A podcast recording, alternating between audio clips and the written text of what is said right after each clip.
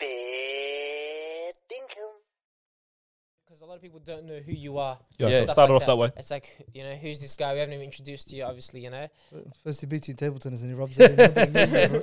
It's a good start. It's a good start. Go and start to the podcast. But like I was saying, I'll, I'll introduce who Ali Fahour is to everybody, but I'll also link his LinkedIn and all the other stuff so you can kind of have a bit more of a context on who Ali is. But to us, for anyone who's in Melbourne, knows that Ali is a massive pillar to our community, especially the Muslim community, mashallah.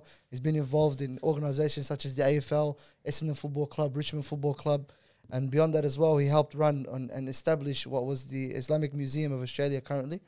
And he's also had his hands in a bunch of other things as well, subhanAllah. Whether that's he wants to tell people about, he doesn't want to tell people about, but we'll touch on that later on, inshallah. But welcome Ali Fahour onto the Federico podcast. How Yeah. you feeling? Alhamdulillah, man. I'm glad I made it. I feel uh, very honoured to be here after all those guests you've had on. Uh, I was waiting for that phone call. Finally came. Yeah, it's funny because I work, I work alongside Ali in a couple of uh, facets of what I do at, at my job. And every time I see him, I'm like, oh my God, I forgot to ask him. oh my Allah, I forgot to ask him. Like every time, because there's, you remember how recently, only recently we touched on that topic that we're going to speak about later yeah. on. And I was like, how come I've never spoken to him about like these, these all these questions that I have, subhanAllah. And I was like, what better way to do it than to After bring all you on? those mentions I gave you, you know, just dropping a silent hint, you finally got it. We're here. I- I'm going to give Bilal Ali the credit for that one. all right? She's Bilal Ali's one of your biggest promoters, I reckon. I love the bloke, man. Oh, he's a top bloke. I think he's leaving to Europe. yeah, he's soon, gone yeah? today. Yeah, yeah, took off. He's living the dream. Him and my mate. Actually, he might even be on the same flight. Uh, no, no, but Taha's going. Don't worry about it. Yeah. One of my other mates is going somewhere else, but they they're probably both going somewhere. Anyways, let's discuss who Ali Fahour was. You know, before all of this stuff. Like, let's let's even take it back to the, the, the day you were you were born. Yeah. What a day. 22nd How of much do you 2nd, remember? 1983. man. What a day it was. 1983. Yeah, 83, 39 years old. Time You- flies. You were born in Australia, correct? Yeah, so my mum and dad, um, obviously born in Lebanon, like most migrants, came here. They didn't flee the war, um, just had relatives here and um, who were living comfortably and talked Mm. highly of Australia and decided um, it was time for a change, you know. So, um, you know, my, my dad was working in Lebanon, um, comfortable, um, but decided to pack up and come here. So, had four siblings. So, I'm, I'm one of eight kids um, mashallah. And um, yeah, so four siblings come over um, with my parents and um, started life in Australia. And the other four younger ones, um, I'm the second youngest. I got a younger sister, just younger. Um, How cut were you here. when she was born? Come on, be honest. How How cut? cut? Oh, look, because she was a girl, you know, the boys always got to be favorites. I was still the youngest boy, Yeah. so I still got still got uh, got looked after. They call me mummy's boy still. Still. Beautiful, yeah, bro. So, when you grew up, when when you grew up, you grew up in the north area, correct? Yeah. In the in the northern, the Preston, the Coburgs. Um, what was it like when you were around? I'd say s- ten years old, eleven years old Yeah. for a young Lebanese man in Australia at that time, because Yeah, you would have been, I think, just before the 9-11 incident, yeah, yeah, correct? yeah. So you- 18. Wa- was it was it normal? Was it was there a bit of hostility towards Lebanese people or Muslims at the time, or was it more so provoked by the 9/11 incident? Yeah. Look, um, so my parents settled obviously, um, like most Lebanese migrants in the Carlton Flats. Um, and growing up, you know, I probably um look back, you know, I, I grew up mainly in Preston. I was I was born in Preston. My parents had moved to Preston, um, which was, you know, a very Anglo um, demographic, a low socioeconomic graphic. Um, you know, and we, and we grew up in a low socioeconomic household. You know, my dad worked in a factory. Um, you know, we didn't have much money, and we knew that growing up. You know, um, we didn't get to do a lot of things that other kids um, got to do. Um, but we were happy, we were fine. My dad, and I actually, I, I think about it now that I've got kids. You know, my dad sent us all to Catholic schools. Um, so I, I grew up going to Catholic schools. I went to Sacred Heart Primary School in Preston. Um, and then I went to Redden College, which was a Marist Brothers school. And my brothers went to St. Joseph's and Redden College. So we actually went to a Catholic school. Really didn't, other than my cousins um, that we had close by, um, really didn't have any Muslim friends. Um, but my dad was always practicing. We always grew up in a practicing household. We used to go to Saturday school um, at Preston Mosque um, all the time, which used to kill me because the footy was on, and I was trying to get out of it any way I can to go to footy because I love footy. Um, and we all played local football um, for Preston RSL, and we're probably the only Muslim kids um, playing football at Preston RSL. You know, I look back now, and you see, you know, you got Hadfield and you know Newport, which have got a lot of Muslim kids playing in the same team, and so much easier. We literally had no one; like we were the only one, so we were the minority. Um, and growing up in that environment, as I said, the education system at that time, us growing up, from what my father tells me, was much better than state schools or Islamic schools. So he wanted the best education for us, even though financially couldn't afford it because you had to pay fees. He could have sent us to the state school up the road, which was for free. Yeah. Um, the actually Catholic school, Redden College, Sacred Heart, you know, I said to my parents, look, whenever you got money, you pay. They were actually so good to us um, growing up. Yeah, it was unbelievable. Like we just felt all part of it. Don't get me wrong, it was hard. You know, like you're the only person fasting in the school. Um, you know, Yeah. Not um, even water. Yeah, love that one, bro. You know, you explain yourself every time. Yeah. Um, you know, you got Ramadan, um, you got your prayers. You know, you're different. You Yeah. and you do things differently. Every Friday, they would, you know, go to church, Mhm. and my dad would make me go. So no, go, respect them. Yeah. you know. Okay. You got your religion, they got reli- their religion, but go and learn. You know, um, but you know, obviously, come home and and you know what you have to do. But out of respect, um, and for me to learn, he wanted me to experience it. And I look back to that, I reckon it was the best thing that ever happened to me. Even though my kids, I sent them to an Islamic school, um, but I just feel like for my life experience, it was it was sort of what made me or who I am today.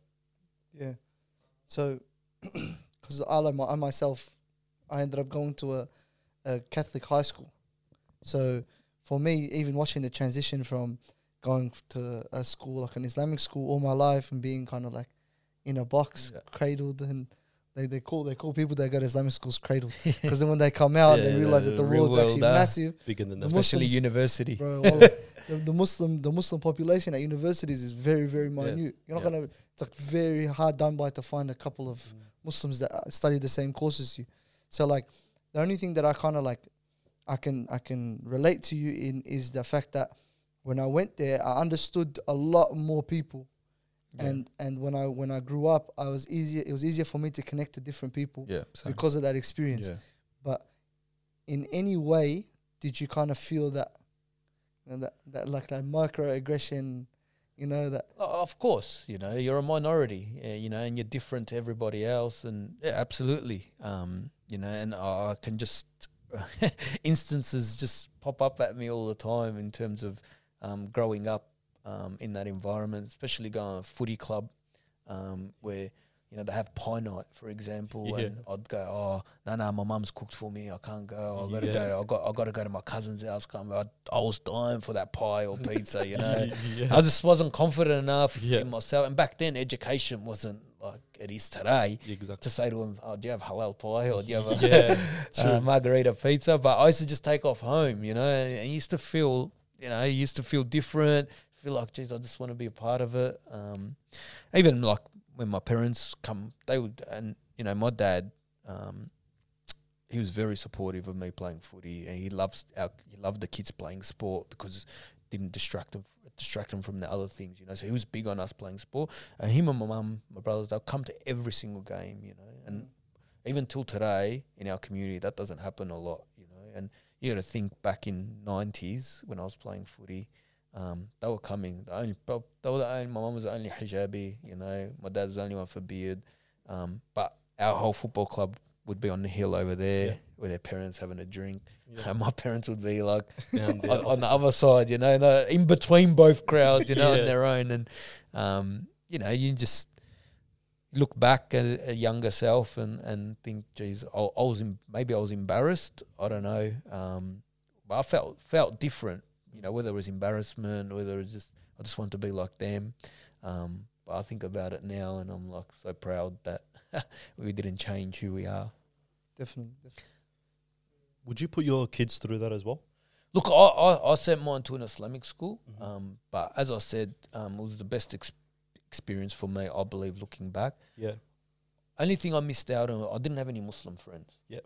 Um, and alhamdulillah, alhamdulillah, I don't know how, but um, I still stayed practicing. Yeah. I never s- sort of missed my prayers. Mm. Um, you know, I still fasted Ramadan, um, but it could have easily gone the other way, very Yeah. easily. So, what I want for my kids is I, I send them to Islamic schools because I want them to feel comfortable Ramadan, learn Quran, um, have Muslim friends, but also I put them in sports because I want them to have non-Muslim friends. I want them to be exposed Yeah. um, to that. So when they do come into adult life, you Mhm. know, it's normal. Yeah. You know, They know how to communicate. They they understand different cultures. For sure. Um, so it's really important. You can't. You got to have you know a balance. Yeah. I don't want my kids just going to Mus- Islamic school, just going to the mosque, just having Muslim friends, just going to a sports club that's all Muslims as well. A hundred percent. I wanted Good. to, sorry, bro. I wanted Yeah. to switch back to the football career Yeah, because something I figured out Yeah. only it's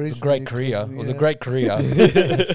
And I, and I I love the fact that I, I didn't know this because every time I look up Ali Fahour on the internet, is Yeah. it's the it's only one thing that pops up. yeah. yeah, none of But- good stuff. Yeah, huh? none of the good stuff. Subhanallah. They're But, studying it in universities.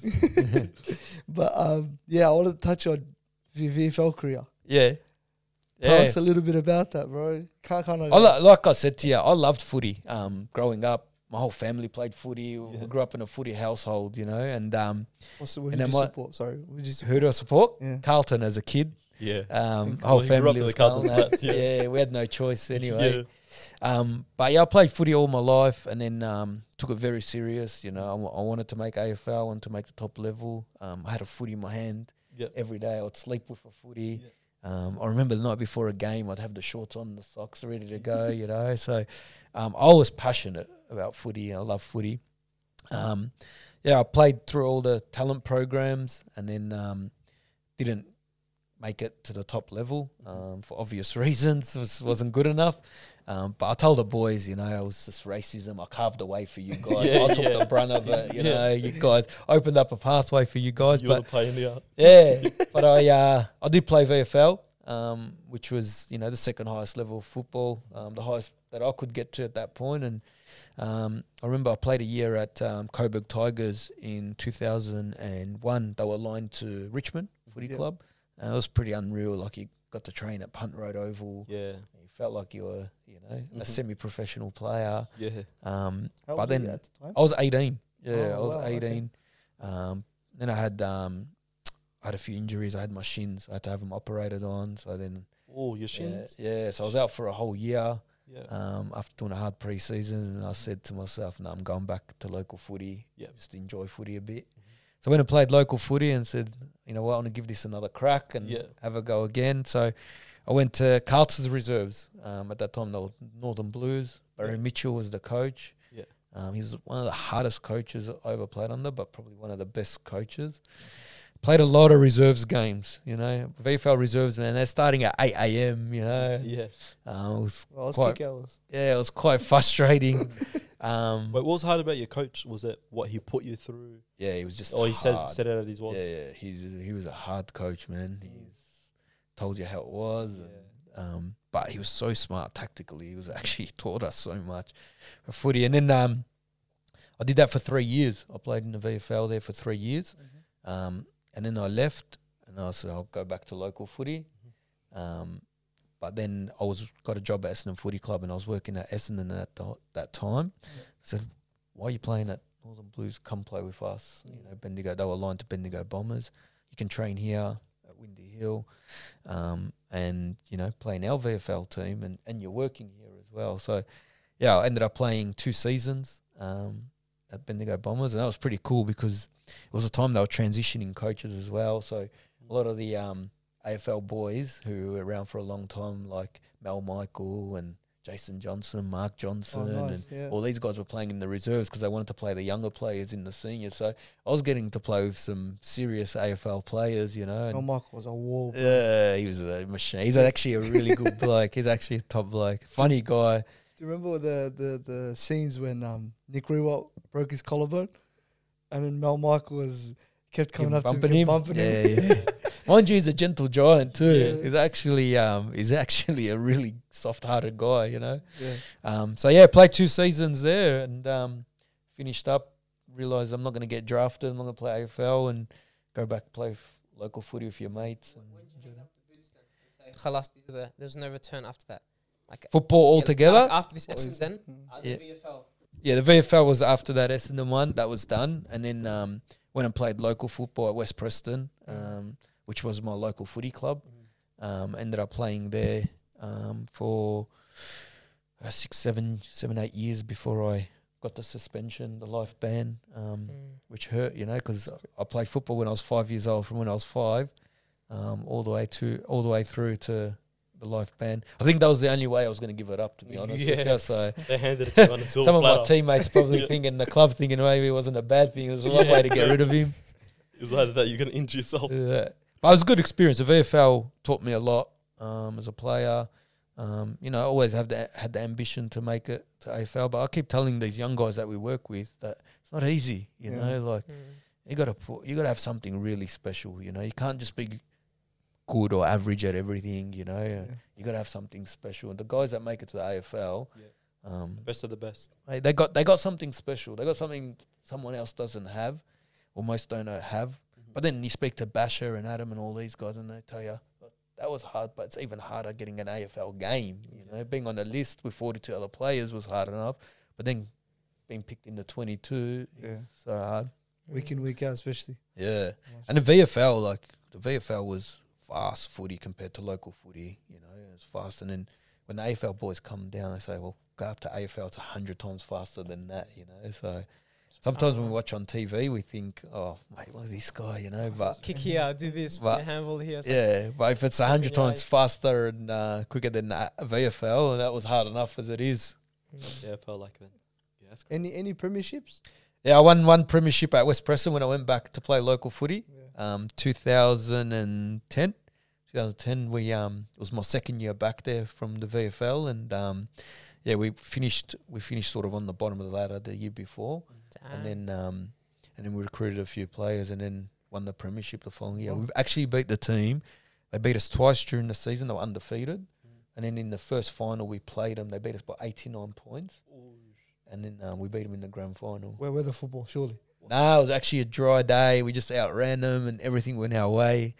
Um, yeah, it was my only senior. I won some in juniors, Mm. junior footy. They were nice, but Mm. in senior footy, they're special, you know, because Yeah. they don't come around very often. Uh, on on baller, or were you playing? I started as an on baller, and then um, when I went back to local footy the last time, they put me at half back. Yeah. And I thought, what the hell? I've never seen the back line in my life. Yeah, you know, pacey, all of a sudden now Yeah. I'm half back. But they reckon I never picked up a man. I was the most loose defender uh, in local footy. Bro, it's a Lebo curse. I'm telling you, in AFL. well, every time they get a Lebo in the AFL, they're like, "Oh, I know exactly where to put this guy. Chuck him on the half, half back. back, half back. That's where we blow. Some reason we can't run. Yeah. We don't have endurance. Um, the Lebanese boys, you know, the It's Arabs. Yeah. It's know It's all it the is. bread, It's probably the It's all the time. bread wallet. It's all the tabbouleh and uh, Arabic bread, huh? yeah. Bro, it's killer. The We carbs don't last long. we don't, we don't believe in spoons and forks, bro. You have to eat everything with bread. But you know, sports and um, you know, we work with a lot of young people. Tell we tell them, you know, particularly parents, sports has so much social capital. You know, it helps build your network, build friendships, 100%. gives you an outlet. Um, it distracts you from all the other things that you know your friends might be doing, whether it's smoking.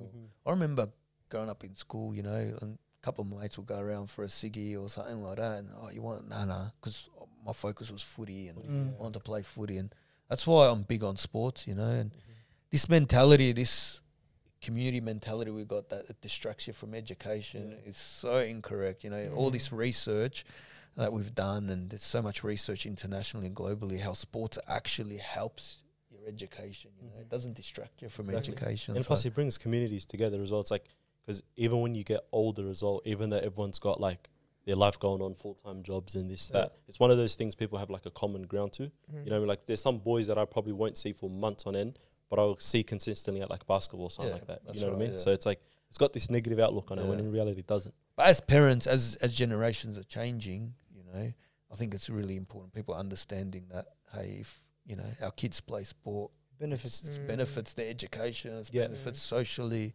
doesn't distract them from it, you know, and, and parents are becoming more supportive, which is important. Yeah. Great. You rather them play sport than have their hands dibbling and dabbling in other things. Yeah, you know. exactly. Mm. So Absolutely. Ha- What was your first job at Essendon? What- Yeah, so I um I uh, graduated um so at year 12 I didn't know what I wanted to do. So I know I love sports, I love kids. Um you know, I'm pretty engaging as well, so I decided to do teaching. Um Okay. so I did PE teaching, PE and maths were my two majors. Um, don't tell me how that combination works, PE and maths, but somehow it did. My my brothers, um, and who were my role models, and they were older than me, all ended up in business. And um, and I used to look at my brothers and think, you know, that they were working hard. You know, yeah, they were getting paid good money and that, but they were working hard. I said, you know what, I d- I don't want to, I don't want that life. I like sports. I want to do something with Mm. sports. You know, which my for my mum that was hard. You know, like all the others did their commerce degrees and Mm. um, business degrees, and um, I said, no, I'm going I'm to do teaching. You know, I'll Yeah. do PE teaching. At least Yeah. I'll get that sport element Yeah, um, and it was transferable skills as well. So I ended up going to Vic Uni, um, doing doing my degree, P to twelve, and then um, in my final year um, of uni, I went to uh, East Preston Islamic College. Was looking for um, teachers, so Mm. I went to East Preston. That was one of the hardest schools um, Yeah. to work. at. I'm So- talking about yeah. 2000 and 2004. You Yeah. know, um, and that was just opening, just starting. Um, a mix of cultures. I think every expelled kid from around Australia went to that school. yeah. But you know what? It was actually the most rewarding job when I look back now I've ever had. Yeah. Some of those kids are now adults, Mhm. And um, you didn't go there, did you? No, it's, why, why I'm laughing is because I went to the school just down the road from there. Oh, there, did you? the red school. Maybe I should have taught there. Yo, yeah, trust me, you should have. But the thing was, we used to do this thing where, because I don't think, I don't know what used to happen at that school, but we used to call it a prison. Yeah, yeah. You know, because there's there's that little creek that you got. Prison on- was generous, reckon. it, was, it, was, it was bad. We used to do this like cycling thing every single Friday or something at our school. You can tell the difference. Yeah, yeah. The school that I went to was low key white as well. So every Friday we used to do this thing where we used to go to um, cycling and stuff, and we used to go down the creek just behind Northland and yeah, stuff. yeah. And then we when we used to go past, I don't think these kids have ever seen a bike in their life. you know, so we used to go past it all over just on the gate like this. Lucky they didn't bash you for it. but a lot of it were the Somali kids and I guess Levo kids and from the area. But you know what? Like I look back, it was so hard, but um, so rewarding as well. Yeah. Subhanallah. Sometimes these kids are just looking for a role model. They're Mm. just looking for uh, an opportunity, someone you know to be their friend, someone look after them. So, um, I still see some of them at the mosque now, you know, and they'll come up to me, "Hey, sir," I said, "No, sir was ten years ago, twenty years ago," you know, but. You know, mashallah, they got kids now, or great jobs and things like that. You know, and I love seeing them. And Yeah. I, I was only teaching for a year, Yeah. Um, but also why it was so rewarding for me, I was 21 years old. Mm-hmm. You know, I was teaching 11s and 12s as well. That was 17. Yeah. You know, so there was like a really small age difference, Difference between, between- the two. But so because I was playing footy and was playing VFL at that time, I set up programs for them where I'd take them to Carlton Footy Club to watch them train. Damn. Every day after school, we'd do a gym session together. Um, I can imagine gym. what type of teacher you were. Yeah, Yeah. And, and you know what? Like they respected me and I respected them. Like when it was time to study in class, they would actually sit there quietly study where next door was Yeah. bouncing off walls and things like that. But you know, recess lunch, I would sit in the staff room. I'd be outside having a kick with them, Mm. you know, kick to kick, and we'd be playing footy. I ended up putting up goalposts for them in the back oval. Um, and I, honestly, that that time, you know, it was, even though it was so hard and stressful, I look back now and still say it was one of the most enjoyable jobs I had. Yeah. Seeing these kids, you know, improve and grow in that short, very short period of time. So Yeah. What, what made you change up and do other things? yeah, as as a, I said, oh, you know, I, football was my passion. Yeah. Um, and I had this teaching degree, and um, at that time, Essendon, this AFL started recruiting multicultural officers. Um, you know, who would go out and help promote the game Yeah. um, to multicultural communities. And it was just starting off. It was, Yeah. it was sort of 2005. Um, and then Essendon Football Club um, were looking for a multicultural officer. Andrew Demetriou was friends with my brother Ahmed um, and said, hey, your brother does teaching. Why doesn't he Mhm. look at this job? I'm trying to grow multiculturalism in the AFL. Crazy. So anyway, I ended up applying for it um, and, and getting the job and, yeah, working at Essendon from um, 2005 um, to 2011. I did the I did the multicultural role for just over a year, um, and then I thought to myself, you know, if I want to keep progressing and developing, um, you know, I got to, you know, I, I love community, I love sport. So there was a job at Essendon going Mm-hmm. um, at that time, and it was with um, it was with the partnerships team, it's corporate sales, you know, Mhm. so corporate sales executive, and the CEO Peter Jackson. I don't know if you guys know Peter Jackson, but he's probably one. Of, Suits guy. No, he's not, doesn't sell suits. probably one of the best, uh, one of the best CEOs um, at an AFL club. When Melbourne were struggling, they went and got him to come in and fix the club. So he was at Essendon for a long time. He was a hard ass man. He gave you nothing. So did you work with the Auskick? Nah, not Auskick. Nah. Okay, so you didn't work um with the, any of the like those type of things with the programs. Yeah, so I, programs? so at Essendon, I used to run go out to schools, multicultural schools, and we used to teach them about footy. We used to run clinics and teach them about footy. And at that time, I was playing at Essendon's VFL team as Mm. well, so there was a nice connection there. But this was probably the change in my career. The CEO of Essendon said, "Mate, you got a lot of, you know, a lot of people, a lot of networks, corporates, you know, just from the environment I was in through my brothers." Um, he said, "Mate, we got this sponsorship corporate executive role going. Why don't you go for us, mate? I didn't study bloody partnerships or sponsorship or marketing. Oh, I'm a community person. I'm a teacher, you know, Yeah. by trade. And he goes, just have a go at it. Do it for 12 months um, and see. And subhanAllah, I ended up doing it for three years. Learned a whole different skill set, you know. And I encourage all the young people that are going through their sort of pathways um, in the football industry now is to go and do something like you know start there keep moving around because the more skills you build in different areas. So ended up doing that um, for three years. Um, so I was at Essendon for six years altogether. And um, it was an awesome job. Like Mm. imagine. And back then there wasn't all this red tape and, and you know bubbles and you know so you're one club you're one team you know Mm. sort of trained in the gym with the players. Um, Mm. at that era, time was Kevin Sheedy, Matty Lloyd. Ah. You know, Mm. um, I was there when Jules Sheedy's last year as well. Yeah. And for a f- kid, fanatical footy kid, that's, Yeah. yeah, Mm. Hey, that's a big name. Yeah, it was so good. Yeah. When you worked for Essendon, did you start supporting Essendon? I did. Yeah, you know. Yeah, I- Carlton to Essendon. Look, man. my, my family and friends um still give me a lot of shit because I've changed teams that many times. and Bachar got drafted to Essendon yeah. Um, those a year or two later. Subhanallah, Yeah. I was the only Muslim employee in the whole AFL industry Wow. and the only practicing Muslim coming Yep. into the AFL Bachar, and we ended up at the same club. Yeah. You Yeah. know? Um, so I remember when he got drafted, they got drafted as well, coming coming to Essendon, and I was wrapped just to have another Another another, brother there, you know. Someone else with a beard. Praise So I man. said to him, I said, "Oh man, I got a prayer room. You know, we had in the studio. Essendon had a little studio. They said oh, it was like in a dungeon. You know, Yeah. the studio was.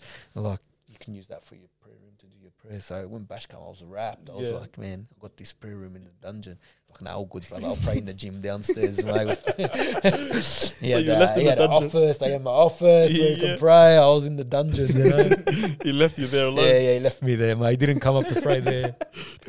So that's that's the story of how you and Bachar got tight then, huh? Yeah, that was the that was the um where Bachar and I met the first day when he got drafted Essendon. I, so we didn't really um have any connection before then. We played a Team Lebanon game together. He doesn't remember. I still remember because they're like, "Oh, this gun's coming. He's 16 years old," and Yeah. I was like, "Man, I'm the where's this guy coming from? You know, your life. stealing the limelight here." He chucked your heart Um, he doesn't remember it, but I, I do. Um, he came, he was unbelievable. He was 16, we were 20, and he was killing it. Mm. Um, but Essendon, yeah, Essendon was where we built our relationship. Um, you know, working together, and he was playing obviously, and So now you've you've kind of like established yourselves in that sales executive role at Essendon. yeah, So the next step was the AFL. Is that correct? yeah, yeah. So how how was the transition like? Tell us what, how did you even get the job there? Yeah. the As I said, like I, lo- I was loving my time at Essendon. You know, I was really enjoying it. Happy there. Great job. Getting paid well. Um, you know, playing playing footy. Um, but then um, the AFL were looking for, so they want to take the multicultural stuff really serious now, and they want to put a national multicultural manager on Wow. at AFL House to oversee the whole strategy nationally. Um, you know, and I thought, well, it's probably a good opportunity. Um, someone flicked me the PD.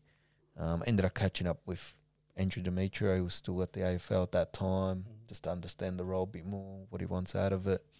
Um, and yeah, just to be in a national role, to work for the peak body, Yeah. it's all made sense. So I applied for it, went through about four interview processes, um, and then ended up getting the job, um, which was pretty well. That was 2011. Uh, same year, I had my first, my eldest son, Oh, uh, born my first baby. Yeah, Lamberti. was born 2011 as well. Um, so I remember I had the interview, and my wife was going to hospital. You know, pregnant. I'm like, shit. Can on you the hold same day. yeah, can you hold on, man? I got to do this interview. I didn't want to miss out on the job. You know? Um, Would you choose? alhamdulillah, we rescheduled.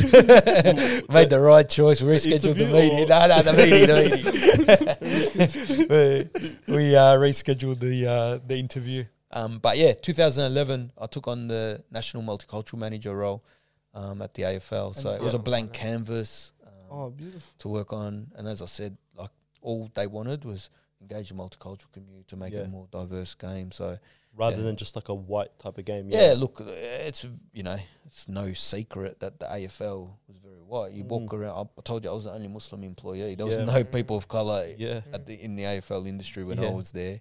Um, and on playing list, other than Indigenous, it was pretty white. So it was about how do we get more diverse players Yeah. playing the game, but also in administration, Engage. also as fans. Mm. Um, otherwise, they'll end up being the rugby union. Oh, That was our motto. We didn't want to be the rugby union um, of the sporting world, you know. Yeah. What, what, what, why is that? Because the rugby union is known to be a white, rich Anglo. Sport. Oh, yeah. okay, yeah. yeah. Um, Oh, union, not league. Union, yeah. Even um, even if you look back in the history of NASCAR, NASCAR was like that as well. Mhm. A lot of sports actually were like you, that you as need well. Yeah. money to get into that Well, sport. Yeah. NASCAR was about to fall over Yeah. until they started to strategically diversify Yeah. their ra- their drivers and yeah. the way they communicate to fans and the cost, reduce the cost. So Mm. yeah, we used to take um, a lot of those. That was our motto. Um, Mm. we don't want to be the rugby union. Of the sporting Yeah. world. Yeah. So it was a great time to enter that role. I was reluctant to leave Essendon. I to be, even though I got the job, Yeah. I was still hanging on. I didn't want to leave. I was comfortable there. I was Yeah. part of the furniture. Literally had a key to the place, you know. like- yeah. That's Well- What's What's crazy to me is the fact that you, at a time where it was very uncommon to go ahead and do a job in your passion, yeah. you still decided to do it. yeah. How did, like, like what advice would you give to a kid nowadays? Because it's much easier, yeah, to kind of go ahead and go, you know what, I'm passionate about this. Let me make my way in it. Like, what what advice would you give to a kid currently struggling with something similar to what you might have been struggling with at that time? With your older brothers being in business, Yeah. actually doing amazing at it, mashallah, Mm. and and then you kind of just going, nah, I, you know what, I'm I'm not for it. I just Yeah. I just want to kick a footy, man. Yeah. I want to do something involved in footy. Yeah, look, at the end of the day, um, you don't go get to where you want to be instantly. You know, it takes time, and, and you got to try different things and, and, and navigate your way around. Um, you know, where I- where I, fifteen year old self, would thought I would be here today. No way. You Mm. know, like in the position I'm in, or the roles I did. You know, so I, I got you know people tell you what's your five year plan. You know, where do you want to be in five years? Where do you want to be in ten years? That's the biggest myth going around. Like, you don't know. Live in the Allah, Allah. moment. Yeah. Yeah, just that's what I always tell them. These young people, just live in the moment. Enjoy the role you're doing. Mm. Do it as best as you can, and doors will open up. Opportunities will open up. You know, um, we always go by the saying it's either opportunity or attitude, and most of the time, you know, with these young people, if you give them an opportunity, they'll take it both hands. You know, Mm.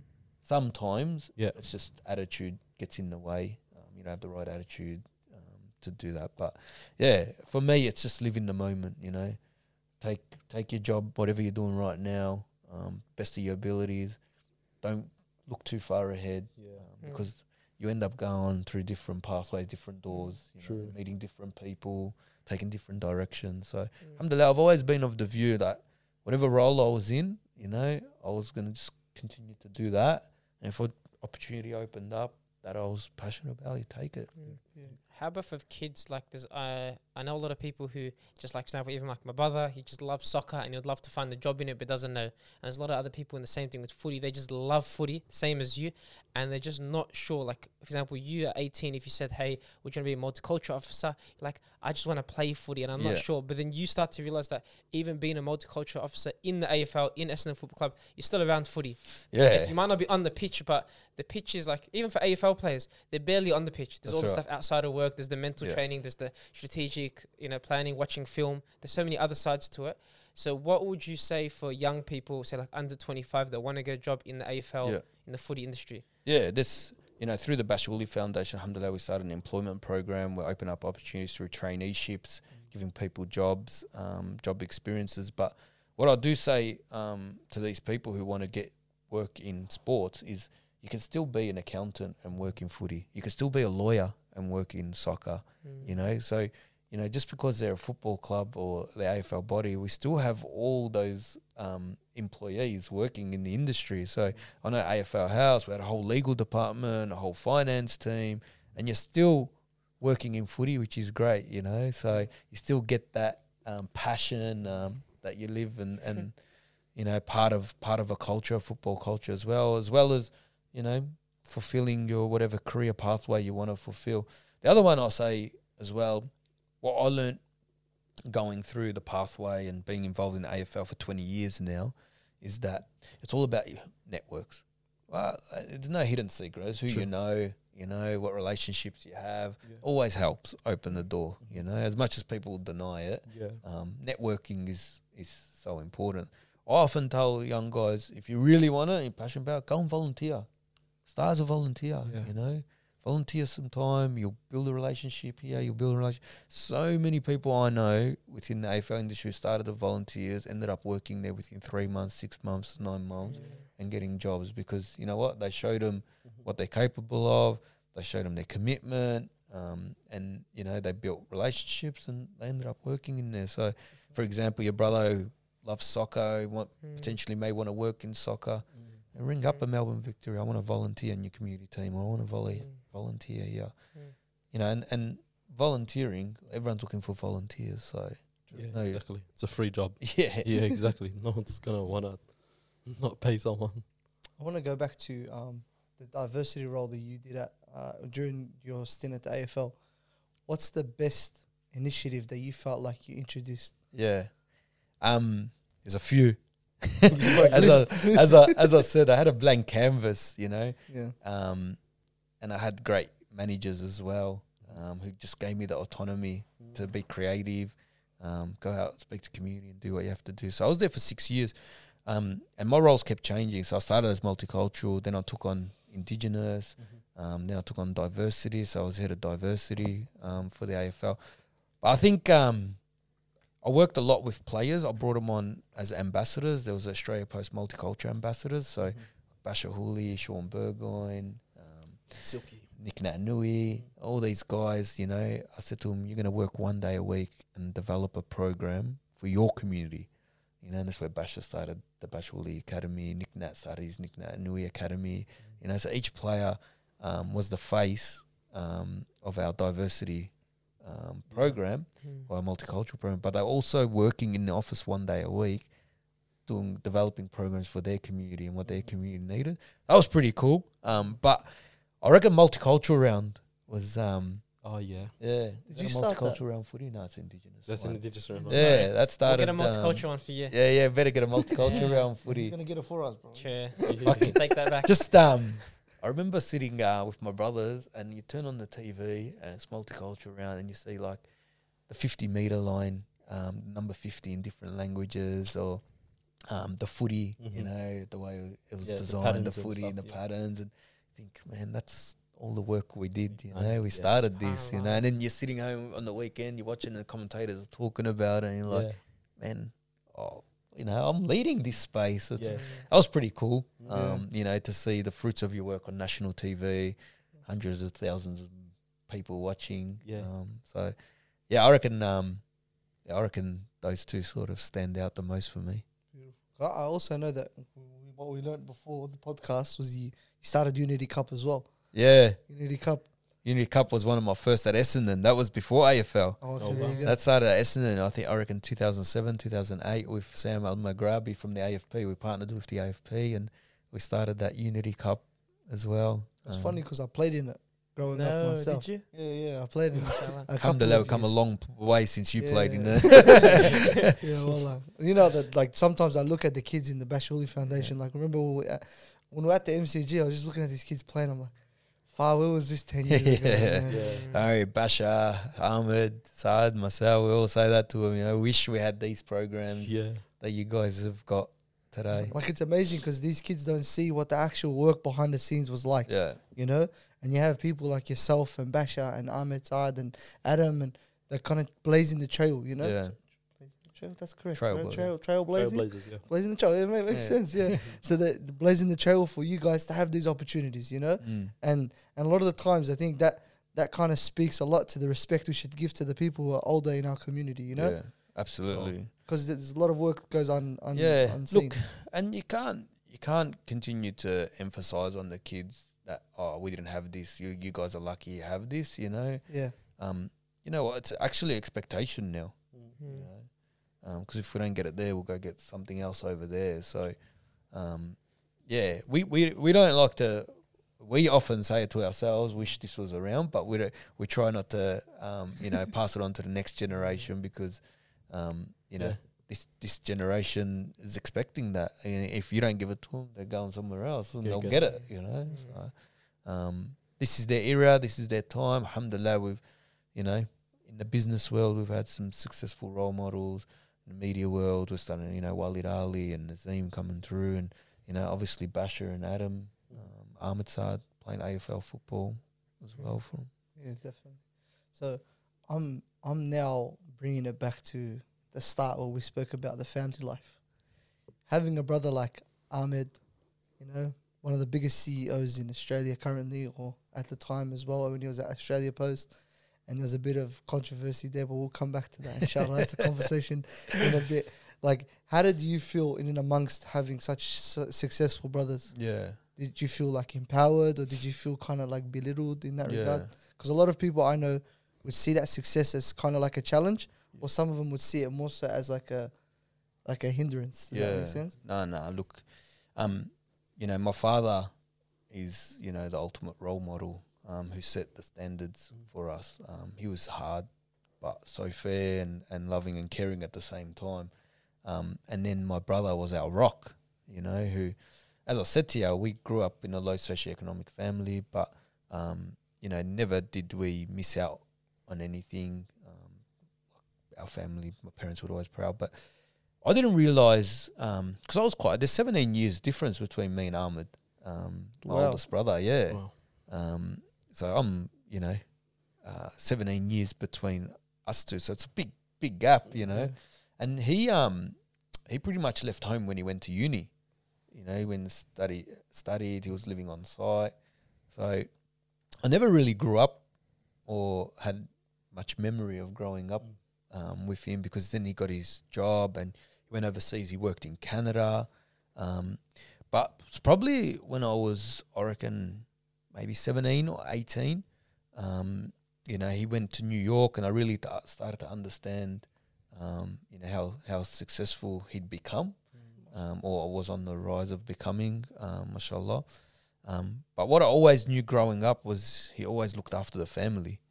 Um, so he was the one um, that paid our school fees. Um, you know, he was the one that was helping my mum and dad um, financially. So he was he was like a father figure to us. You know, um, so when he was living in America and he'd come home, um, you know, he'd stay at, at parents' house and you know would look I'd look up to him like he was my dad. You know, and and respect him like he was my dad.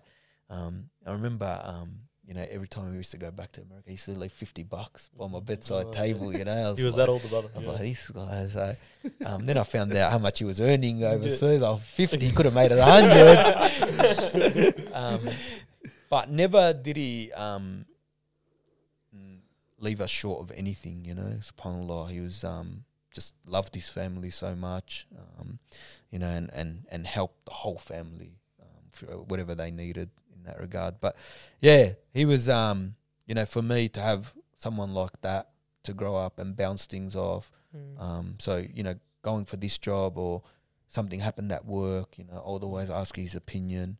Oh, Um, okay. But our life pretty much turned upside down, and Like literally, Yeah. you're gone from you know um, passing down t-shirts Mhm. to getting invited. Like he'd take us with us corporate box to the tennis and Yeah. James Packers. Yeah. You know, like, I remember I went to Crown Casino. We stayed in one of James Packers' apartment. Wow.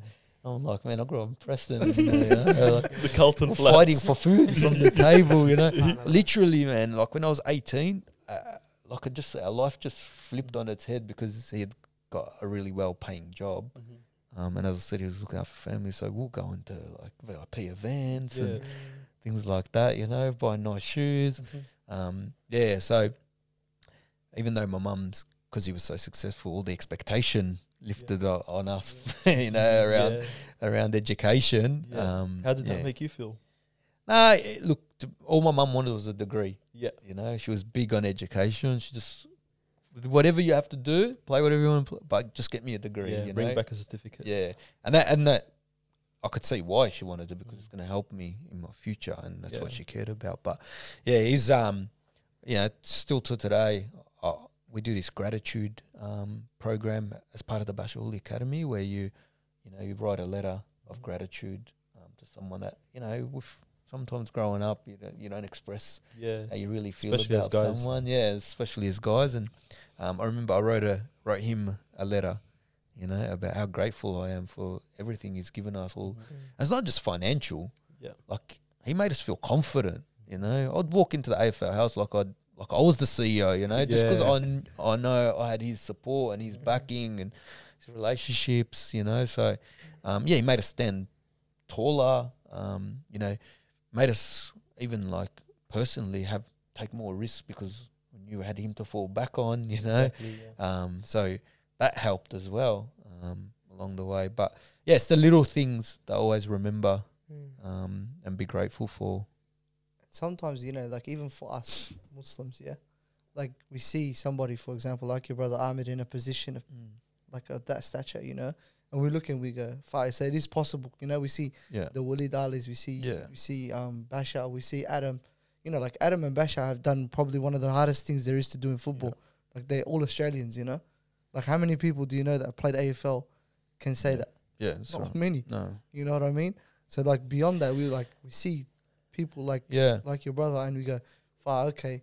So it is possible to get in those Yeah. areas. yeah, It is possible to bec- become a CEO one day. You know, Yeah. which you're gonna have to end up getting us on the podcast. Wouldn't mind going to his, you know. yeah, yeah, yeah. No, get up to to him, the yeah. mansion.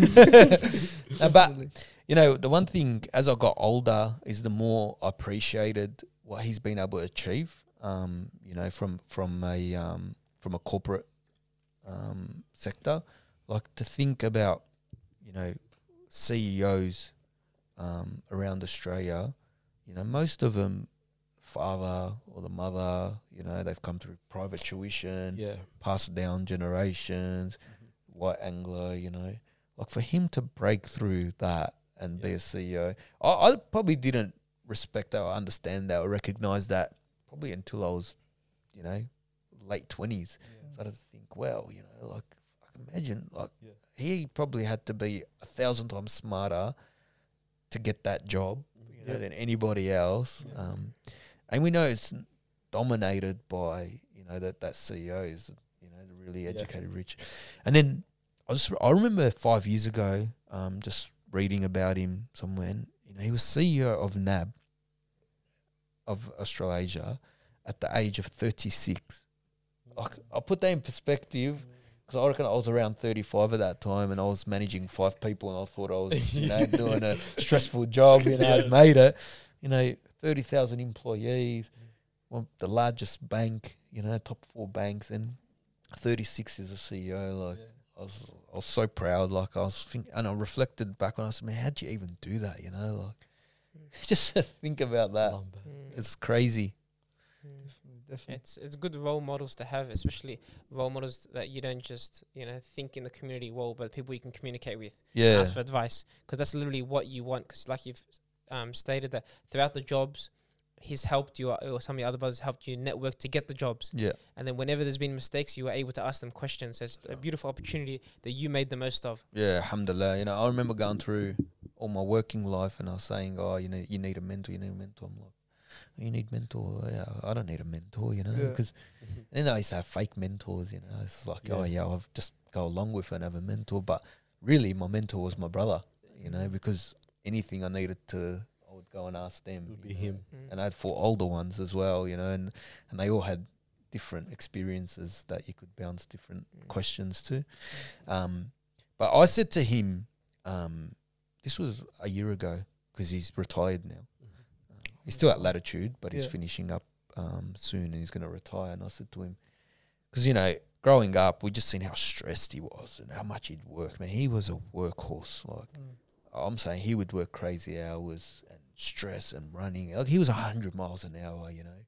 And um, I said to him, you know, not long ago, I said, man, if you could turn back to Ahmed and be 18 again, would you follow the same pathway? You know, considering everything you sacrificed, all the stress you went through, everything you gave up, you know, to just have a normal job and just, you know, earn a couple of hundred thousand a Mhm. year, um, and just not have the stress you carry in that. And he said, he said, nah, I don't because I wouldn't have been able to help all my family, you know, and that's what that's what made me happy of what I did was I was Mm. able to help other people. So yeah, I really respect him for that. And the other thing is like you'll see most people who become successful, you know, change their name. He was so proud to be Muslim. Australian. He never changed Ahmed to any other name, you know, he kept his name. And that was one thing he said that I'll never allow anyone to do was to change my identity or who I am, you know. So that's why I always encourage people, you know, they got beautiful names like Muhammad, you know, and they change to Michael. Mm. Look, everyone for themselves. Mm. Well, I don't judge anyone, but you know, if you got a Muslim name, like Be proud of it. proud of it, because you can still get to where you want to get to. Yeah. It might be harder, Mm-hmm. you can still get there, you know. And Definitely. those, those guys have proven it. Mm. Well, this is the part I think he's been dreading. He's like thinking, oh, no, he's not going to talk I about knew we're going there. I knew we're going there. Let, let's I was hoping to keep talking about Ahmed so we can uh, deflect. Don't worry, Ahmed will be able to talk about Ahmed inshallah when it comes on the Finikin Yeah, podcast. But um, I wanted to I wanted to warm you up with probably an easier one than the other one, the other the other incident. But obviously there was um, Ahmed was working at the time at Australia Post. Yeah. And there was a bit of controversy surrounded around what he was earning at the at the time, Yeah. which is probably I think mashallah at the time was the highest any CEO was getting paid in Australia. Is that Well, correct? Yep. For a government role. Yeah. For a government role. Yeah. And then you had a certain someone with red hair who decided to, you know, chime in as as she does, an opportunist in that manner. Tell us a little bit about what that was like for the family. Yeah. Yeah.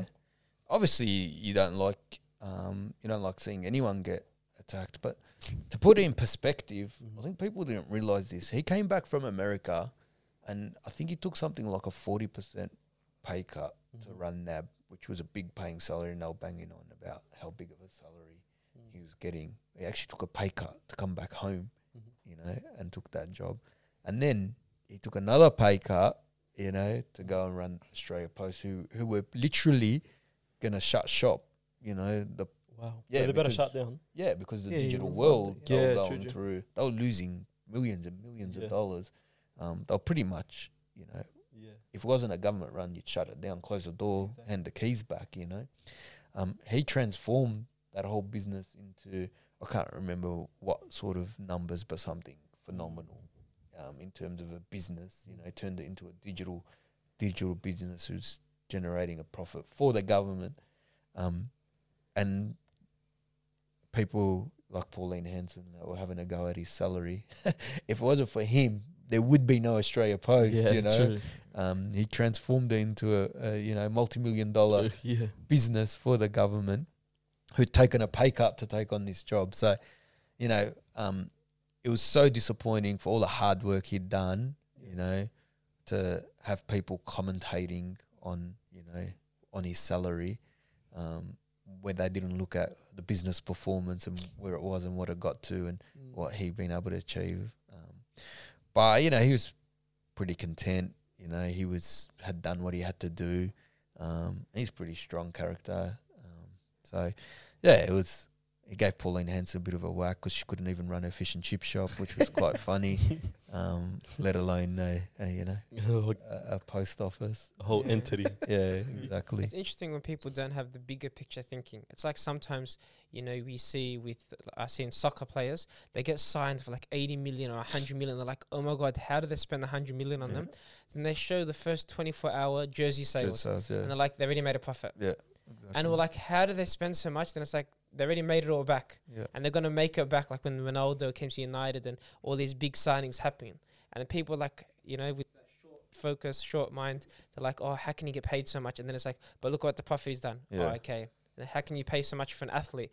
Look what the profits he's bringing to the community, and it's like, oh, And, and mind you, what he was getting paid at Australia Post, if it had been in the private sector as a CEO, he would have been on 10 times that money. But because they made a big deal because it was a government Yeah. um, based business, um, that they, they shouldn't be paying that much. And I'll sorry, compared to prime minister's salaries, Mm. etc. But if you want to go get a public servant to run um, a big business like that, like I Mm. said, they probably would have handed the keys back and shut the doors. Exactly. mm, Um, but yeah, well, yeah, Pauline Hanson just wants airtime, and Yeah, Yeah. she's Um, she's rubbish. yeah, I don't think it bothered him very much, to be honest with you. Okay, beautiful. That brings us to our next our next assignment. No. so um, this is me remembering it from my end. Yeah. yeah, So I've turned on the news, and I'm pretty sure this would have happened just after that incident with your brother and Mm. Pauline Hanson, if I'm not mistaken. S- Subhanallah, everything works, but um, you've you've obviously uh, punched a bloke in a, in a football game, and we'll obviously get the the full story yeah. now, which is an exclusive. and, you know, we'll, we'll you get me in trouble again, man. I just finished up. I just closed that chapter. Bring it back but up. definitely, definitely. Um, By the way, guys, there's 80% of you guys who watch our videos are actually not subscribed. So stop the video right here. My voice cut out. Stop the video right here. Subscribe. I'll give him a second. Now we can resume the video. Enjoy. I think it's I think it's it's important that you at least get your piece because I know that a lot of the times we heard from the guy, we heard from everybody else in the world and their opinion on the situation, but we never heard it from Yeah, the man himself, you know. So I'd love to get your perspective on the situation and maybe give a little bit of context so people can understand who don't know exactly what's going on, yeah. what I'm talking about here. Well, let me tell you, I was bloody uh, talk about 17, 18 year old, our whole life change. That happened again. uh, that happened again in 2017. 1st of July 2017. Uh, life changed again. It flipped on its head. Um, things were going so well. Alhamdulillah. Um, I remember also as part of Bachar Houli program, Richmond did this Triple H thing where talk about a hero, a hardship, and a highlight in your life, and we implemented it in our programs as well. I just sit back and I think this was 2016. I don't even have a hardship, you know. Wow. Like honestly, people are talking about close people passing away, sicknesses, um, you know, lost jobs and things like that. And I used to think to myself, I've got heaps of highlights, heaps of heroes. I actually don't have a hardship. Life's pretty good, you know. Um, but subhanAllah, 2017, that all changed, you know. Um, so, yeah, I think you're referring to um, the incident on the football field. Yeah. Um, I was talking to no, I'm joking. that's the only thing uh, that's ever got me in media. So. but um, yeah, it was, it was such a challenging time and something I haven't spoken about publicly since. Obviously, you know, you share feelings and emotions with Mm. friends and family, um, but nothing public um, at this stage. So Mm. Yeah, this is the first. But what do you want to know? well, for people that don't know, because sometimes people just w- aren't in the footy scene, they're soccer Yeah. fans, basketball. Um, can you explain to us what happened first Yeah. of July? So I was working at the AFL. Um, I was head of diversity for the AFL. Um, loved my job, loved everything about it. Um, and it was a public role. You know, I was having meetings with Prime Minister, Malcolm Turnbull, photos. So, you know, executive team, and it was a very public role. But I was playing local football for West Preston. It's my team. Um, and one of my best mates who we'd worked together, Ahmed Saad, were playing in the same team as well. He come from St Kilda, you know. Um, so he'd get picked on a lot, and you know, as an older brother, Yeah. um, you're always trying to protect um, Mm. your fellow brothers out on the footy field. But I remember we were playing Whittlesea, um, and um, we drove out there. It was in such a good mood. There was four of us in the car. We drove out there. Feeling was good. We were like the team to beat. We had an awesome team, you know, and they were down the bottom of the ladder. But anyway, so we're playing, and then um, a fight broke out. A little scuffle broke out, and I was, you know, one of part of the leadership group. I was one of the coaches, and I thought, you know what? I was playing half back, and it happened in the forward line. I was like, I'll go in there and break it up because we had a free kick. Uh, I want us to kick the goal, you know. So I'm running in there to break it up, and as I'm as I'm running in, I'm getting closer. I see three guys attacking Ahmed. Uh, one had him in a headlock, one had his arm there, another guy was punching him, and then, you know, just in that spur of the moment, um, you know, I, I reacted, I retaliated, um, and and punched a guy that you know obviously everyone's seen on on the video footage that looked pretty bad. Um, and after I'd done it, I was I was like, shit, you know, what have what have I done here? But I went in to protect, you know, a teammate, you know, um, and that's what you do, footy. That's like you, you get a pat on the back for that, you know, it's protecting your mates um, in that in that scuffle. So, yeah, look, um, and I must say on record, and make sure you put this on that it was a poor decision. Yeah. know. like you should never react that way. You should never handle a situation that way. So at no point am I defending my action because the action, you know, and I'm still genuinely believe the action was wrong, regardless. Someone getting bashed, a fight happening, you know, could have could have broke his jaw, could have killed him, you know. Um, we've heard of the one punches, and so from that perspective, you know, it was poor decision making on the spot. But you know, in the spur of the second, heat of the battle, footy field, I reckon it happens every week in Yeah. a football ground somewhere around Australia It definitely does. you know, it's it's you know a lot of ego, a lot of um, you know um, heat, and yeah. So that happened, and I remember getting sent off, and I was like, all right, sent off. I got a yellow, a red card, um, but you know, I helped Ahmed, stopped it, and I was like. It was nothing. Like the guy kept playing. Alhamdulillah, there was nothing wrong with him. He played the whole game. After the game, you know, sort of the, the crowd were, you know, there was a bit going on with the crowd, you know, but Chirping. Yeah, they were chirping. Um, they were disappointed. They were angry, and you know, I was disappointed. I got sent off. You know, then I got Yeah. two weeks. They gave me two weeks suspension for for getting a red card. So Yeah. umpires gave me a two week suspension. Yeah, I remember going going home, more thinking about it. I was like, "Fuck, man, now I got rubbed out for two weeks." You know, punch doesn't look good, but never did I think anything more of it than that. Um, and then I remember Monday morning hit, and I got a. I was on the gym. I was in the gym on the on the bike, and um, I started to get text message on SEN. SEN, but, oh, that's grouse. You know what they're talking about? It's like, oh man, you punch someone on the footy field, and they're talking about that. So it started very slow, like just Yeah. a few comments, and then um, by Monday afternoon, it was like crazy, man. Media had jumped on it, and we're building up this story around it. And my wife rang me. It was like two o'clock on that Monday. I was working. I was at work, and um, and she goes, Channel Seven, and Channel Nine outside our house. what? They go, they got the vans parked outside the house. I was like, well, don't answer the door. You know, like what's going on here? You know, like, I've never been in trouble in my life. I've, Yeah. I've never Yeah. done anything wrong. You know, I was a nerd. Yeah. Um, and yeah, Channel Seven there, Channel Nine. So I went to the media manager, um, the AFL, and she's like, "Come to the CEO's office, let's have a chat." I said, "Man, Channel Seven, Channel Nine outside my house. There's a, a footy incident happened, but I didn't think anything of it. Like I got two weeks for it. Like, and the vision had come out from the game, and it had looked like the vision looked so bad. Yeah. you know? yeah. but it doesn't show him getting back up, um, playing the whole game, Yeah. and you know." Do you know who? Okay. They brought him back on the news, and he started speaking as if he was a Well- massive victim. Yeah, look, I don't want to comment about him. I'll say it. Mm. Yeah, I don't want to comment about him. But what I can say is, um, alhamdulillah, alhamdulillah, he didn't have any physical damages Yeah, from that punch. Um, you know, and, and that's a blessing, you Mm. know, because I would have been shattered if I had broke his jaw or knocked him out unconscious or something like that. That that that. So alhamdulillah, nothing was wrong with him from a physical aspect, and he played the whole game. But um, yeah, I remember, I, I remember so clearly. We were sitting in the office, and I'm, she's the media manager's, you know, I was telling the CEO what happened. He was like, all right, it's all right, we'll work through it, blah, blah. And they said, we've got to do a press conference. To move them from your house, we've got to do a press conference. Mm. There was about 10 people in the CEO's office by then. You know, I'm thinking, what the hell's going on here? Now I started to go into a bit of like, all right, what's mm. happening? Yeah. Yeah, so then we ended up doing a press conference, which is probably one of the things I regret doing, to be honest with you. Yeah. Um, yeah, I, I think it just fed the media. The more, yeah. Yeah, I think it just fed them. Um, you know, I went out there and literally every single news channel Was out there.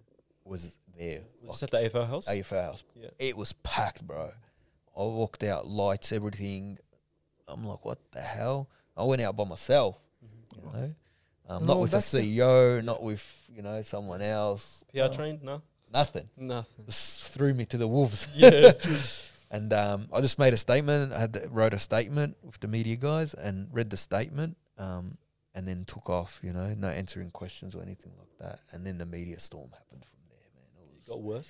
but I got home, like I couldn't believe it. I got home, there was a murder, but I was first. the breaking news. Ali Fahour, Yeah. AFL, I this, that. Oh, before murder. Yeah. I was like, what the hell? This can't be true. Yeah. And then like I thought, okay, I'll have one or two days. Generally, the media go hard one or two days. Man, this went for days and days, and my tribunal wasn't until Thursday, so I'd be um I'd be driving to work or driving home, and on SEN or Radio Three AW, all the radio stations, I'd feed guys calling up, and they're like, oh yeah, this Ali, you know, yeah, no, he should be sacked. I'm like, what the hell are you talking about? Like, so I turned off my radio, and then you know, I get home news and newspaper front page. I think ten days straight front page, back page. I was like, man, this is I'm I'm living another world, man. How's your address get leaked though? I don't know, man. Everyone, I everyone have knows no idea, bro. man. Huh? Nothing's a secret anymore. I'm telling Yeah. you. I think white pages, Literally- you literally just name, phone number, and they'll give you Literally address. had Yeah. media camped outside my house for a week. It's one of those So- movie type of moments. You know what I mean? When something bad happens and got all the But it's like it's a outside. punch saying murder, Yeah. and murder. I'm, I'm pretty sure that murder wasn't um like spoken about the next day. It's like No. a one day thing. Yeah. Someone passed a fi- you know, 15 year old, a 25 year old, something happened, car accident, and they don't bring it up. It's like these 10 days Mm. or So I'll make it clear. I didn't just randomly pick a bloke and punch him. Yeah, Yeah, yeah, there was yeah, a yeah. there was a fight happening, which he was involved in, Mhm. and for you know the reasons of the reasons. yeah. you know, I'd retaliated the way I did. But in saying that, I, I want to reiterate that it's still not the right thing to do. yeah. And I and I tell all the younger guys that we come through our programs is this could have been like so much worse for me. You know, like as bad as it is, it could have been even worse. 'Cause imagine that one punch got him in the wrong place or broke his jaw, or something like that. Mm. But alhamdulillah, it didn't. Yeah. Yeah. But the media took it out of context as well. Oh man, the media, I, I, it's unprecedented what happened. I, I'm telling like my brother, uh, Gil McLachlan, CEO, why are they going so hard? Like a local footballer, mate, I can take it to any game, at least one game a week where something similar is happening. But I understand. I worked at the AFL. I was a role model. My brother Ahmed, you know, there's a connection there. Muslim. Um, Lebanese. yeah. to be front page, back page, every news channel, every radio station, you know, for a whole week straight, mm-hmm. you know, when there's murders going on, wars, and, you know, getting third and fourth pages, I was like, man, this is going way over the top. Like, if you had a if you had a penalty stick, oh, I got the, the harsh end of the Yeah. penalty Yeah. stick. what were you, know? saying before about the stat? Like you you were pulling it up on your phone before. It's like a you were trending so much, like 130 Yeah, um news articles posted it like that many times. yeah. I was doing on top of like Wimbledon. Yeah, so I got a um through through a um someone in the media. They gave me um the media monitor, um because I got charged by the police. Oh yeah.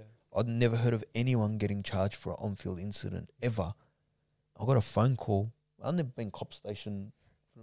Got a phone call saying we want you to come in. Um, we're charging you for assault. I said, what are you talking about? and I think I was I I heard Tipper Domenico or someone got um, an AFL player once got Yeah. a thing, but he got off. Um, So I think I was the first player to be like charged by the police for an on-field incident. You know, and it's, it's crazy, man. Should have gone after Barry Hall, bro. Barry Hall Yeah. ruined Staker, bro. Mm. Well, He was a boxer. he wasn't even a footballer. Yeah, I'll reflect back on that week. Um, so Monday started, Tuesday just built up. By Wednesday, it was a shitstorm, you know. And I was like, "This is where Islam and your family Come. come." Mm. Because I'm telling you now, if it wasn't for that, I don't know where I would be. Yeah. So how did you? Can you imagine? Yeah. Can you imagine? In one day, one day, your whole life has been pretty simple. You wake up, you go to work, you work in footy. Come home, you go to footy training, because that's what I did from when I was five years old. Come home, you go footy training, and then you know you played on Saturday. That was my life. My life was working footy, go training footy. Um, you know, you play. Uh, that was my life. In one day, your job got taken away from you you weren't allowed to play footy ever again, you know, um, and your whole reputation that you built helping people has been tarnished in the media, calling you a thug, you know, all these names. Like, I was like, this is a joke. How could this happen? So w- overnight, What split second. My whole decision. life. Yeah. I just changed. So did you? How did you end up finding out that the AFL were looking to split ways with you? Did you hear that directly from the AFL? Or Look, did the media break the news? yeah, look, the media were going hard for me to be sacked, which I, I thought was really unfair. Mm. You know, like I loved my job. You know, um, it's a local football club. You know, um, sh- I, I didn't believe it should have impact on my on my job. No one else would lose their job if they did that. You Yeah. know, Definitely not. um, so yeah, I, I always I had a great relationship with Gil McLachlan, CEO, um, and I still respect him to, till today, and I still, um, you know, I still see him, I still catch up with him. People say to me, "Man, he sacked you. Like, why do you why do you still like him?" I Yeah. said, "Well, he had no choice at the end of the day, you know." So, um, so I I wasn't um told that you're going to get sacked um, at all. Um, you know, they'll say, "All support you, I'll continue to support you," but I knew the day of tribunal was Thursday, um, and you know, I thought I was going to go in there and get five or six weeks. You know, Barry Hall got seven, Gaff got seven, and these guys broke their jaw, knocked them out cold. You know, I thought, okay, if I get five or six weeks, you know, I'll serve my penalty. Um, you know, the AFL might stand me down for a period of time, and then I can go back and do what I need to do. So your worst case scenario was that five or six Yeah. weeks, and AFL might stand you down for a bit. Yeah. Okay. you know. And I knew I was gonna have to go do, um, you know, some anger management or something like that. You know, um, even though I felt like I didn't need it, um, it was an isolated, yeah. isolated incident. Um, split second. yeah, decision, split second. So anyway, um, Thursday was the tribunal, and um, and the media's gone ballistic still. Like this four days in. Um, in that meantime, I've been charged by the police on on the Wednesday, and I felt like it was a setup, man. Subhanallah, man. I was living in this man. I was living in this bubble, bro. Like I didn't know who was my friend, who was after me or not. Like when the police wanted to charge me, I just didn't even trust anyone anymore. I thought, nah, this is fake. This is a setup. I thought eh, lawyers were setups. I thought everything was a setup. You know, I was just I didn't know where to turn, left or right, or do I go to AFL and and you know talk to them about what's happening, or you know they're getting bullied, so you Yeah. know like family. So yeah, I was I was um I was all over the shop, you know. Um, so finally Thursday the tribunal come, which I was like, thank God. Like normally it's run on a Wednesday, but they pushed it back to a Thursday. Um, and um, I went to the tribunal thinking that's what's going to happen. You know, I'm going to get five or six weeks. You deserve that. Cop your, whack and move on. And um, I remember giving the case, and I went for ages, and all the media were outside. And then um, I came back in the room, and they said, "Oh, we're giving you 14 weeks." I said, "What?" I said, "You're effing kidding me, aren't you?" 14. Where do you get 14 from? How's how's that even possible to get double of what's the precedents in the past? You know, like Local footy as well. yeah, One of my mates fly kicked an umpire and got 14 weeks. yeah. That tells you. An umpire? Yeah, an umpire. Actually, Wallah. I, I only could go back to you know local footy incidents that I was you know involved in and had seen, and even AFL level, you know, like the Barry Hall one, etc., and go, how do I get double what these guys got? You know, like, and at that point, I had given up. I just like eh, I just felt like everything was against you. You know, like I was. Just, I was so tired by that Thursday at that tribunal. I was like, you know what, I'm done, man. is what it is, yeah. I just want to just end this. I I don't want it. You can take my job, you can take Yeah. the AFL, you can suspend me from footy. Just leave me alone now, man. Leave my family alone. When my son going to school and, and kids were telling him, your dad, you know, I seen your dad punch someone. My son's five, six years old. He's asking me if I'm going to go to jail, you know. I was Yeah, it's like, man. heartbreaking. SubhanAllah, this is also like, obviously, I wouldn't even want to be put in this situation, but it was four days of it. This is the fourth day. the fourth day, and like you're pretty much saying, whatever, take my job, take, give whatever you want. me alone, It's man. like that's four days. That's like Allah just had to put you on a test for four days, not Yeah. four months. yeah. And it's like Subhanallah, and everything changed. everything changed, man. And um, yeah, fourteen weeks. I couldn't believe it because in local footy, if you've had sixteen weeks or more, it's you're banned for life. Um, so I had four weeks of pre um suspensions, like a total four weeks over seventeen years of playing footy. You know, um, and they gave me fourteen, so I tipped me over the sixteen weeks. So that means a life ban as well. And I knew my job wasn't tenable. When you got a life ban, all the media's hounding ya. And I was Yeah. like, you know what? I'll make it easier for him. I'm not gonna let him suck me. I'll stand down. Yeah. Um, so that's when I went out and stood down for my job. Did it hurt? Of course it hurt. You know, no one wants to lose their job. But Exactly. you know what? I almost felt relieved that night just to be done with it. You know, like just leave me alone now. They kept going for another few more days. Um, you know, with more stories, but I thought it was over after that, and I could be left alone, and then I had to go fight criminal charges. Oh, wow. so I had to go through court, and you know, I had a criminal charge, and I had to deal with that. Went for almost a year and a half. Um, you know, and I couldn't believe it. Like, upstanding community person who devoted his whole life to community, Yeah. um, and giving and helping people to being in the courtroom now, you know. So then the media was back on again, you know, because the court case was coming up. Um, got through that, and then I got sued civilly, civil lawsuit after it From from no no from, From the, the guy, guy you know. Um, so then yeah, I had to go through that again. So four years, four years, and I don't know if anyone's ever been through something like that, but you know, you come home and you get a phone call from the lawyer or a letter the. You just man, you just want this to go away. Yeah. Like you just you just want to move on. So yeah, it was it was a difficult time, man. Like as I said, um, alhamdulillah, I had family and I had iman, and you know, for me, the the biggest thing was I had this quote. Um, you know, it said, "Don't hate anything because you don't know what's good for you." You know, um, and I truly believed it. Truly, truly believed in my heart. You know, so I was going to pray Fajr at the mosque, Isha at the mosque. You know, making du'as. You know, and I knew Allah. You know, and He won't test us with anything we can't handle. You know, so I, said, Ya Allah, I'm letting go. I'm not going to get angry. I'm not going to get depressed. I'm, you know, I'm not going to get frustrated. Um, I'm just going to leave it with Allah. You know, because I know Allah. You know, um, knows what's good for us. Yeah. And subhanallah, turned out to be, you know, a blessing after all, you know, the job I'm in now and the work I'm doing and what's happening now. So, yeah, uh, let me tell you, I turned to faith and it was the only thing that really um, got me out of what I did. Subhanallah, man. Was there a time within the whole aftermath of everything? Do you kind of like, do you kind of felt like, kind of still paranoid about the situation? Like they're gonna kind of surface something else from this, or do you feel like in the future if something else might arise, or do you actually feel relieved?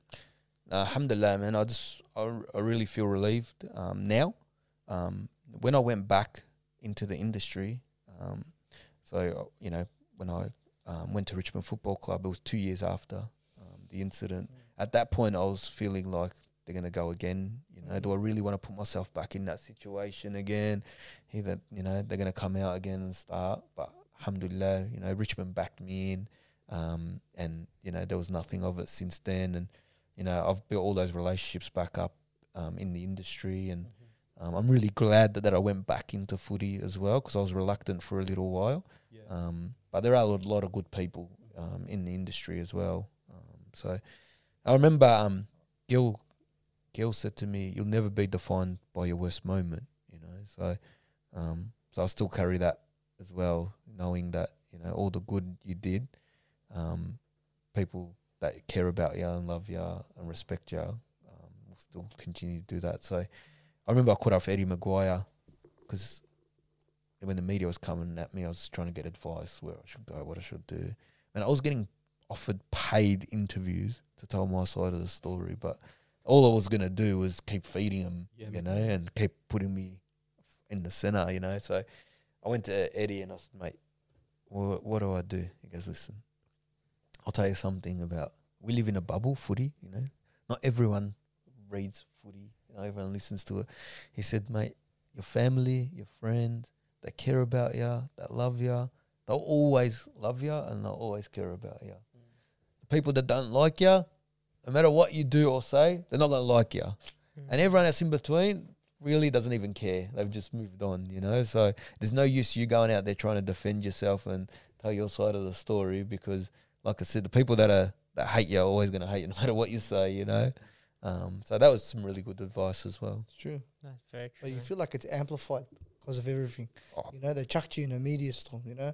Like they just threw you at the front page, the headliner on, on a couple of news I couldn't go anywhere. I could not go anywhere, man. I was, you know, anywhere I went, people were like, uh, looking at me or saying something. Or I remember I was like going to Coles with my son a week later, you know, um, around the corner from my house, and this old man having a go at me, you know, in front of my son. And then you're a thug, you know, Wow. uh, you'll get. uh, I'm like, man, you don't even know me, man. You know, Yeah. I can. Uh, I was gonna ask about that as well, but Subhanallah, there's no point of reopening wounds. You know, yeah, sometimes, bro, it's you like like um was it Gil McLachlan? You, you can't be you can't be judged off your worst yeah. You're gonna Like- be defined by your worst moment, you know. in the deen as well. Allah Subhanahu Yeah. wa Taala, we get judged based off of the finish line. Yeah, You know, that's it. not how we, you know, not how we're acting during the, you know, the best times or the worst times. We Yeah. get we get judged based off our finish. Yeah. You know, so But alhamdulillah, we got him, man. Like I'm, the, I'm done. If it wasn't for that, Yeah. I don't know where I would be, man. I'll be um some rehab facility because um Mhm. yeah I can only imagine, bro. Like imagine being public enemy number one. yeah Like you can actually tell that story. You know, nobody, well, not many people. I'd say maybe not anyone can kind of like come out and say, like I was, you Yeah. know, public enemy number one Yeah. for a couple of days. So did did I do the wrong thing? Yes, I did the wrong thing. Did I was I punished worse than I? Yeah, I was. I felt like I was got the worst of the worst. You know, Yeah. court cases and sacked from jobs and life bans from footy. And man, that's, that's I got the extreme Yeah. of the punishment. You know? Public disgrace as well. public disgrace. Mate, I was you know untouchable after that incident. You know. Let- let's let's. I want to switch gears now to the positive stuff Good. because we gotta finish Uh, it. Yeah. We gotta finish it properly. We can't just That's go. it. Oh, yeah. yeah. Let's talk. Let's move. We moved on. We moved on. Nah, we- we'll talk a little bit about your work with Richmond Yeah. because obviously that that's kind of the revival. You know, if if you're Eminem fan, Coming back. the revival. you know? so tell us a little bit about like what your job entailed at Richmond and, and the kind of initiatives you're working on. currently. Yeah, it was funny. Like, remember when I was telling you about, you know, these young people volunteering in networks, how important they are, and um, so the person that employed me at Essendon Football Club was a guy called Simon Matthews, um, who was the general manager of community and media um, at Essendon Footy Club. Um, Subhanallah, I always kept a relationship, even when I went to the AFL, kept a relationship with him. Um, and he was working at Richmond at that time, and Bachar was obviously playing. Um, and we had set up the Bachar Houli programs through the AFL, and he called me up and um, he said, "Mate, why don't you come work for us?" I said, "Oh, "Richmond."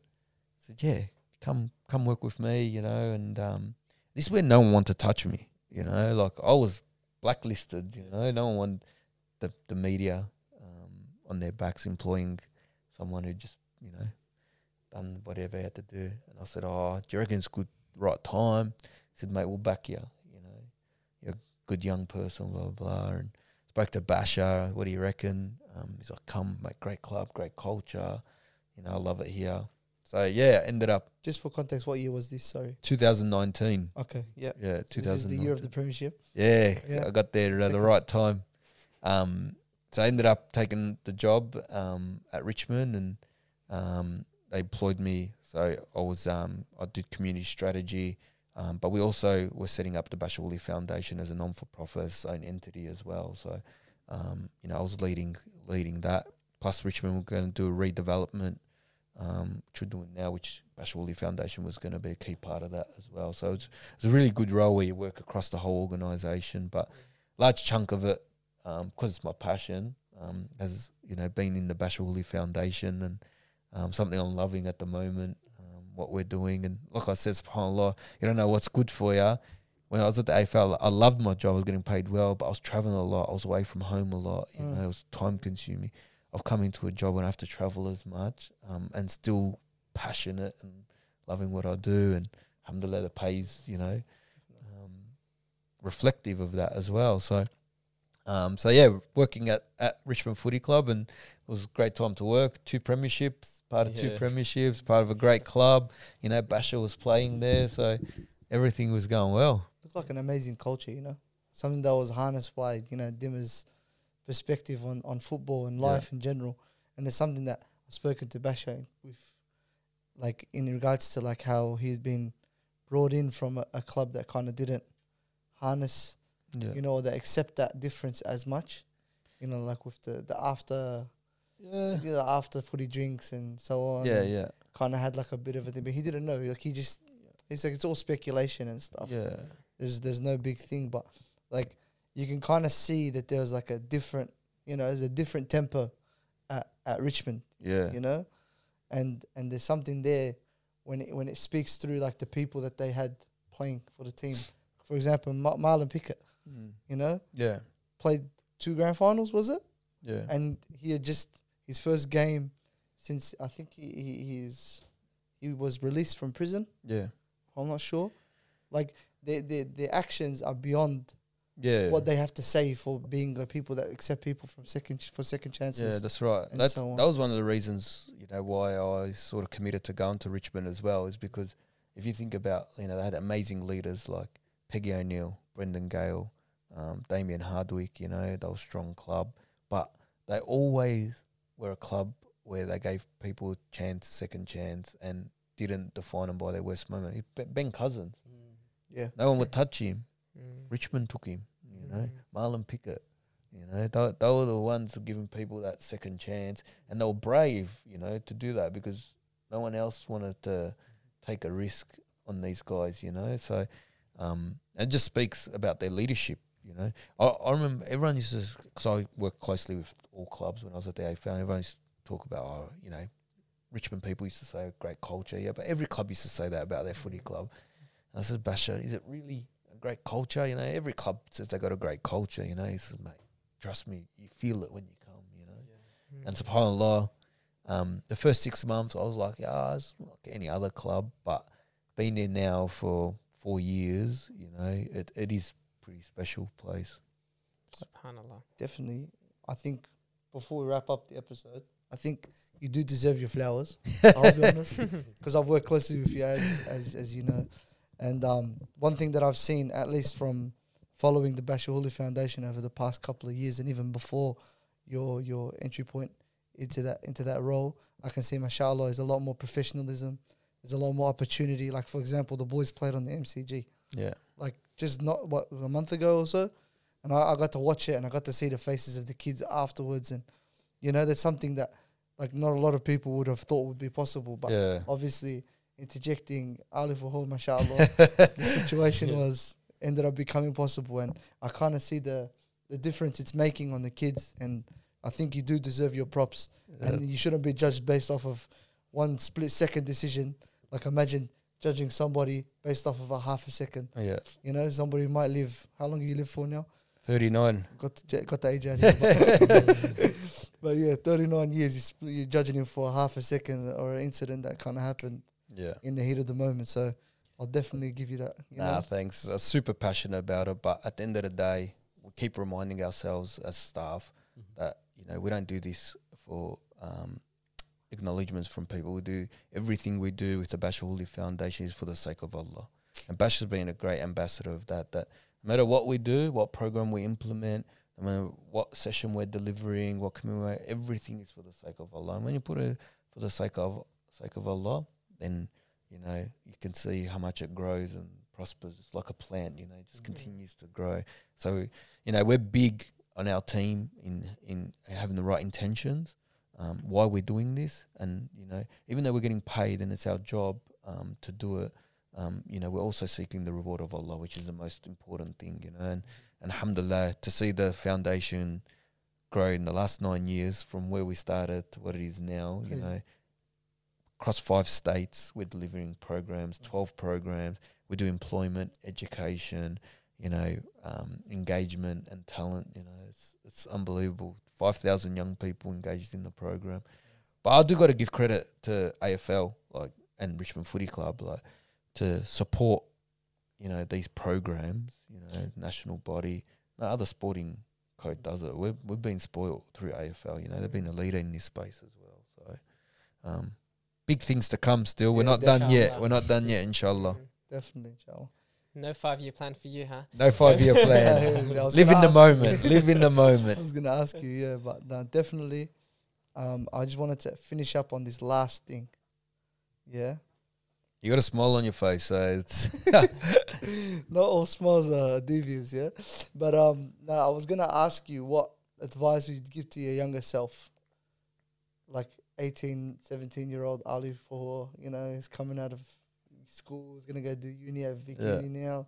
What advice would you give him? It's funny because we asked the same question to the kids in our program. When I say kids, they're young boys and young girls, you know, um, about, you know, or write a letter to your younger self, you know. And um, I, I just think I would say to myself, have fun, um, you know, stay true to your values, your Islamic values as well. Be proud of who you are.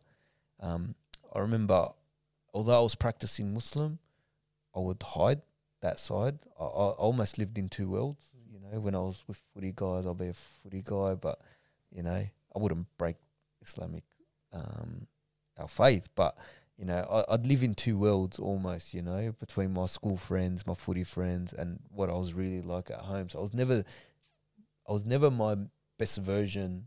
You know, of who I really am in all those environments. So yeah, I would say Ali, just be proud of who you are, Australian Muslim, um, Lebanese, um, and and be you. Uh, Doesn't matter what your environment is, whether you're at school, whether you're at a footy club, you know. Um, so yeah, that's that's something I would I would tell my younger self. I'll give you the floor now. Is there anything that people need to know about or need to hear about? Some initiative you're working on? Um, yeah, look, we've got plenty going on. We're we're really excited. Um, the Bachar Houli employment program is growing. Um, so any young Muslim boys or girls um, looking to get into um, jobs in football, keep an eye out on the foundation because there's heaps of opportunities, whether it's in the media, community, etc. Um, so we're doing traineeships um, and jobs, um, and we are p- potentially looking at starting um, a sports college, year 11, 12 VCAL sports college um, in 2024. So those that like learning through sport um, and not traditional education, um, you know, inshallah, we're going to create uh, uh, an environment, an Islamic environment where they can go and get their VCAL and, and Is it like Cedar? Pretty much Cedar? Yeah. Yeah. Might be in partnership with CEDA. Um, Why not? Yeah. but uh, you know, particularly for the kids that go to like Islamic schools, who parents still want them to pray and have that Islamic environment. Um, you know, we want to create that environment for them because there's nothing out there for for those young sporting kids. This this is Australia wide or is Yeah, this straight away. Don't yeah. forget we're international. Yeah, Anything? Yeah. Uh, oh, we only got our leap for more, We'll get there. We'll get there one day. Inshallah.